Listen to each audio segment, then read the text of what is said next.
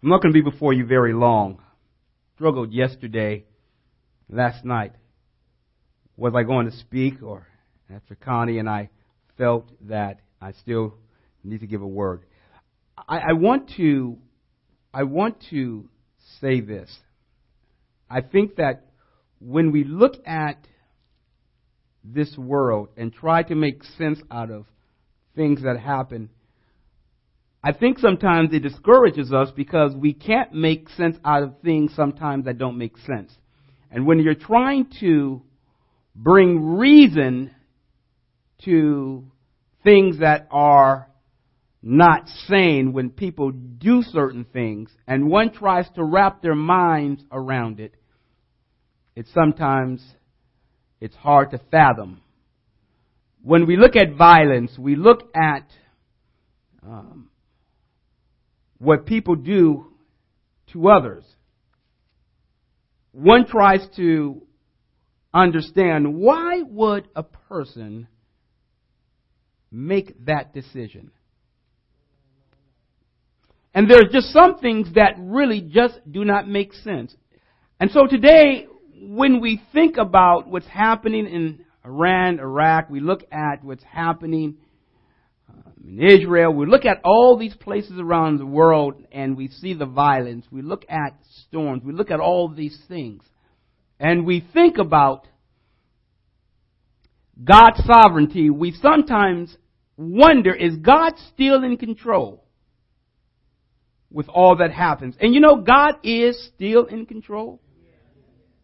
And one of the things that Brother Jerry just said I was going to say that yes, God is sovereign.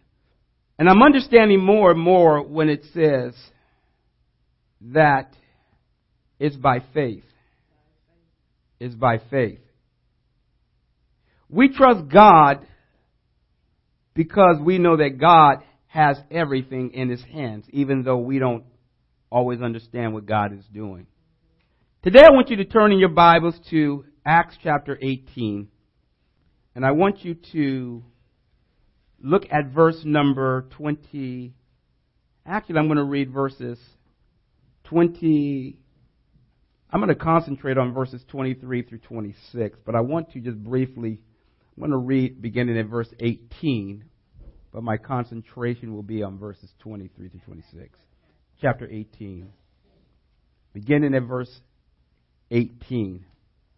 Paul stayed on in Corinth for some time. Then he left the brothers and sailed for Syria accompanied by Priscilla and Aquila. Before he sailed, he had his hair cut off at Cenchrea because of a vow he had taken. They arrived at Ephesus where Paul left Priscilla and Aquila. He himself went into the synagogue and reasoned with the Jews. When they asked him to spend more time with them, he declined. But he, as he left, he promised, I will come back if it is God's will. Then he set sail from Ephesus. When he landed at Caesarea, he went up and greeted the church and then went down to Antioch. Verse 23. After spending some time in Antioch, Paul set out from there and traveled from place to place throughout the region of Galatia and Phrygia, strengthening all the brothers. Meanwhile, a Jew named Apollos, a native of Alexandria, came to Ephesus. He was a learned man with a thorough knowledge of the scriptures. He had been instructed in the way of the Lord, and he spoke with great fervor and taught about Jesus accurately, though he knew only the baptism of John. He began to speak boldly in the synagogue. When Priscilla and Aquila heard him, they invited him to their home and explained to him the way of God more adequately. When Apollos wanted to go to Achaia, the brothers encouraged him and wrote to the disciples there to welcome him. On arriving, he was a great help to those who by grace have believed, for he vigorously refuted the Jews in public debate, proving, proving from the scriptures that Jesus was the Christ. As Paul is, is nearing the end of his second missionary journey, he goes on to, to Ephesus. And Aquila and Priscilla accompany him. Bless the word, God, and may we have ears to hear. However, Paul only stays a short time in Ephesus.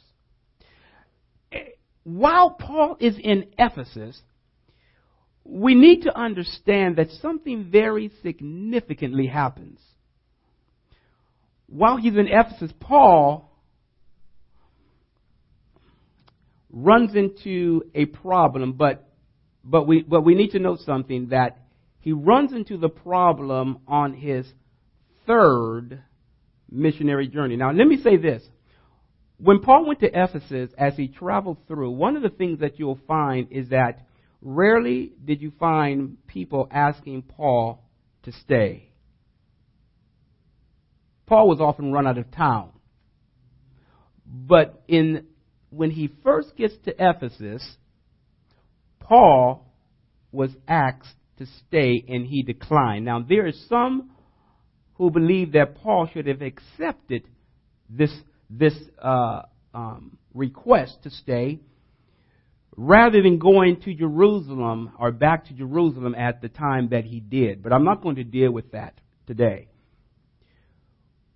The topic that I have today is what's on the menu? What's on the menu?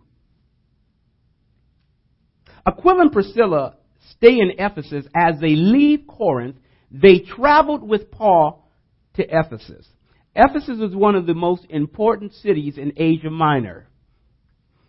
It was a place where um, it, the commercial the commercial trade was huge.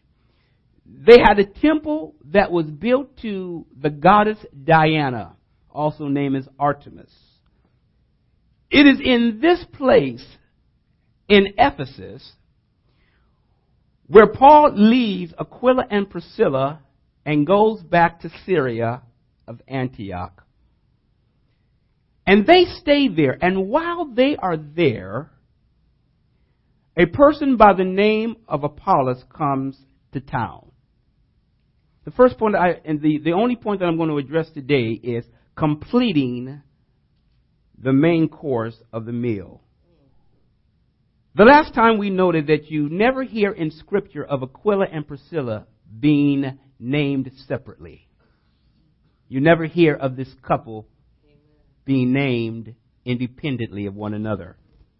It is also interesting to note that when we first are introduced to them, you will find that it is Aquila and Priscilla as they are referenced. Aquila was the husband, Priscilla was the wife. But after this, you oftentimes hear Priscilla and Aquila. It is believed that possibly her name is mentioned first because of her role in the ministry. We note the genuineness of their service to God. Just because Paul left, they don't stop going to church. I need to say that again. Just because Paul left, they didn't stop going to the synagogue. You see, the synagogue was the main place of worship for the Jewish people. Today, people decide their faithfulness based on who's going to be speaking or who's going to be there. It is a good thing that Jesus did not decide to go to the cross based on whether the disciples that he trained for the past three years would be there because he would have been most disappointed as all of them deserted him except for John at the cross. Can you imagine that you walked with your disciples that you designated apostles and the word apostle means what? Sent. One who is sent. A disciple is an apostle that Jesus said, but all of the disciples were not apostles. Jesus designated and gave a special designation from the larger disciples and gave those 12 the name apostle. And Paul is considered an apostle as he replaced Judas. But wouldn't it be interesting that you train these men and then after three years you're going to the cross and all of them leave you? to die by yourself. Can you imagine that you're in a group that you train to take on the role when you left? that inner group who said, one in particular, I'm willing to die for you, was the one to deny him three times. Can, can you imagine that as you're being led through the streets, on up to Golgotha's hill, your inner group is in hiding. And you're left there on the cross with your enemies. Few of the women that were followed your ministry and maybe helped supply some of the needs are there at the cross. So it is important to be found faithful in the service of God. And this is where we find Priscilla and Aquila. They are being faithful to the call. Now, now, now we need to understand that while they came from Rome because we said the emperor Claudius had put them out that's all right. I will give you time to silence it. That's okay. That's not a problem. Because Claudius had expelled the Jews from the region, from Rome, they came to Corinth, and then Paul, having met them, they traveled together to Ephesus. Paul leaves, but they remain there. Aquila and Priscilla represent in the church those individuals who quietly work behind the scene to strengthen the ministry. They are the couple or the ones that will, when challenges come up, are, are the ones to give support to strengthen the family of God. We, we note that when they go to the temple or to the, the synagogue, we note that they are paying attention to what's being said. I know what it's like to be in church and how the enemy will sprinkle sleep powder over the sanctuary. And, and, and, and with that sleep powder, there is a weight that comes on the eyelids. And the eyelids have a tendency to become very very heavy and began to close under the weight of that sleep powder. And before you know it, your eyes and are, are getting heavy and your, your eyeballs begin to go cross-eyed. As you struggle to keep your eyes focused I, I, I've been there. I know. But, but it's in the church that we find this couple paying attention to what's being said, and they come across this man who comes from Alexandria, Egypt, and he has a thorough knowledge of the scriptures. They notice this young man as he's teaching and recognize that, wow, he is teaching accurately the Word of God. Do you not know how important it is to teach the Word of God accurately? Today, people, please listen to this. There are people today that's dying thinking that they have the truth. They are living in a delusioned state thinking that they have truth and they're willing to go to their death for a lie. What is the church willing to stand for and, and how, how is, how much is the church willing to fight for that which is truth? This man by the name of Apollos knew well the baptism of John and the Bible said that he preached it accurately and forcefully but, but, but Aquila and Priscilla, they noticed there was something that was missing. And they said to him after church, Brother Apollos, you are a mighty man of God. My interpretation. And they said, we would like to invite you home for a meal and for further discussion. And so he accepted what's on the menu. It's sad when the dinner menu includes tossed salad, green beans, potatoes, cornbread, and roasted pastor chops. How many of you had roasted pastor chops before? Roasted pastor chops? Pastor chops. You ever heard of roasted pastor chops? It's when they roast the pastor.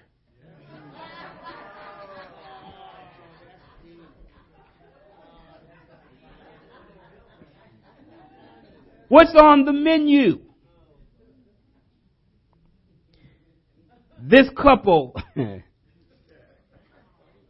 don't roast the pastor or those in the church, but they take him aside and says, Apollos, man, you have a great word, but there's something that you're missing. And they began to expound with him as he talked about John's baptism and began to say, you need to know that the person that John spoke about was Jesus. He's already come. And they began to tell him about his, his, his, his birth. And as Paul even ex- expounded to him, to them when they were with him more than likely with uh, Aquila and Priscilla when they were with Paul, how he had spoken to them uh, uh, about his road to his road to uh, Damascus or his trip to Damascus and and how God had come down and shown himself the Lord had revealed himself more than likely that was a part of it and they told him about Jesus his ministry and what he did and how he came and died and how all of the Old Testament scriptures were about the men who had already come. And he sat there attentively listening to what they had to say. They took the time to expound to him that which was not as clear. And what they did, they actually added to his wisdom. They let him know that John was only a forerunner to him. They told him all that Jesus did, and as he walked up the hill, died for our sins, but he rose again. All the Old Testament scriptures were pointing to Jesus. He's come back and he's risen and he's gone back to glory and told him about how the Holy Spirit came. They did this in the privacy of their home. They could have exposed you, you, you, you're talking great, but there's a whole section that you're missing, Apollos. No. This couple took him home and further explained the clarity of the, of the scriptures, further expounded upon the word of God. And the Bible then says, when Apollos wanted to go to Achaia, the brothers encouraged him and wrote to the disciples there to welcome him. On arriving, he was a great help to, the, to, the, to those who by grace had believed, for he vigorously refuted the Jews in public debate proving from the scriptures that Jesus was the Christ. It took this couple, it took this couple who saw something there and said, We want you to come here. And, and, and, and minister to him, and he took this and ran. You see, it, it's a person who thinks that they know too much and can't be taught anything who, who think that, no, you, you, you can't tell me or teach me nothing. I, I know it all. This could have been his attitude. But you know what? He accepted what they had to offer, and it increased his learning. You know, the Bible says it's, it's, a, it's a wise person who, who, who takes what the, the word and, the, and they add to their learning. They'll sit at the feet of the wise and, and continue to learn. And, and, and even if you can just get a, a little bit of it, I, I appreciate you, Sister Connie, saying, when I read it, sometimes I get embarrassed. I, I, I don't quite always re- remember. I sometimes forget what chapter I'm in. Don't feel bad. Sometimes me and Brother Larry in good company.